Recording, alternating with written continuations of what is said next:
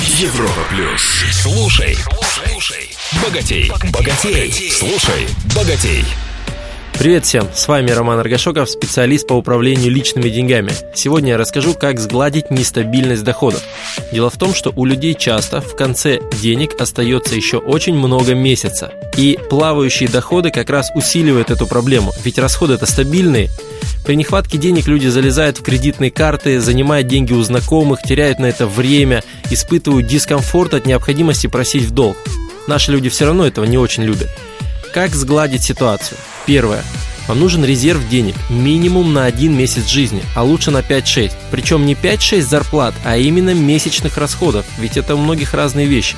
И если в какой-то месяц вы заработали ниже среднего, вы спокойно вытаскиваете недостающую сумму из резерва, чтобы не ронять качество жизни. Некоторые относятся к резерву как к неприкосновенному запасу, но гораздо уместнее отношение как к запасному колесу, то есть запаске.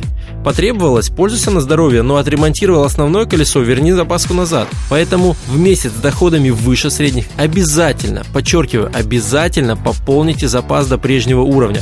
Просто многие деньги из резерва тратят с успехом, а пополнять не желают, и со всеми вытекающими из этого рисками. Понятно, что при отсутствии резерва его нужно создать. Как это сделать, я рассказывал в предыдущих выпусках. А пока его нет, можно воспользоваться вторым инструментом. Разделите расходы на обязательные и желательные. К обязательным относятся кварплата, связь, транспорт, питание, оплата кредитов. К желательным в основном относится отдых. Кафе, рестораны, кино, боулинг. Сюда же новая одежда и обувь не обязательно, имеется в виду не взамен старой.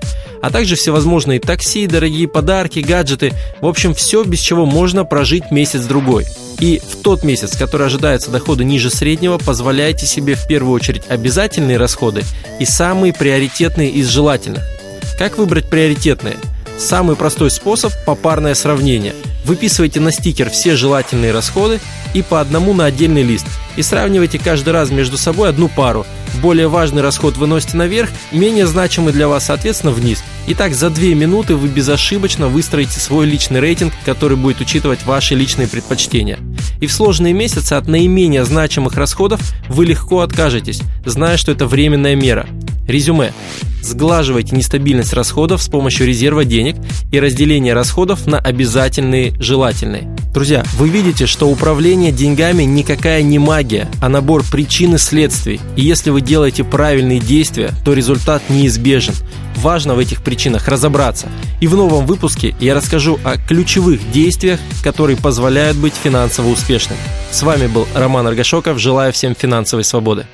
Слушай, слушай, богатей, богатей. На Европе плюс.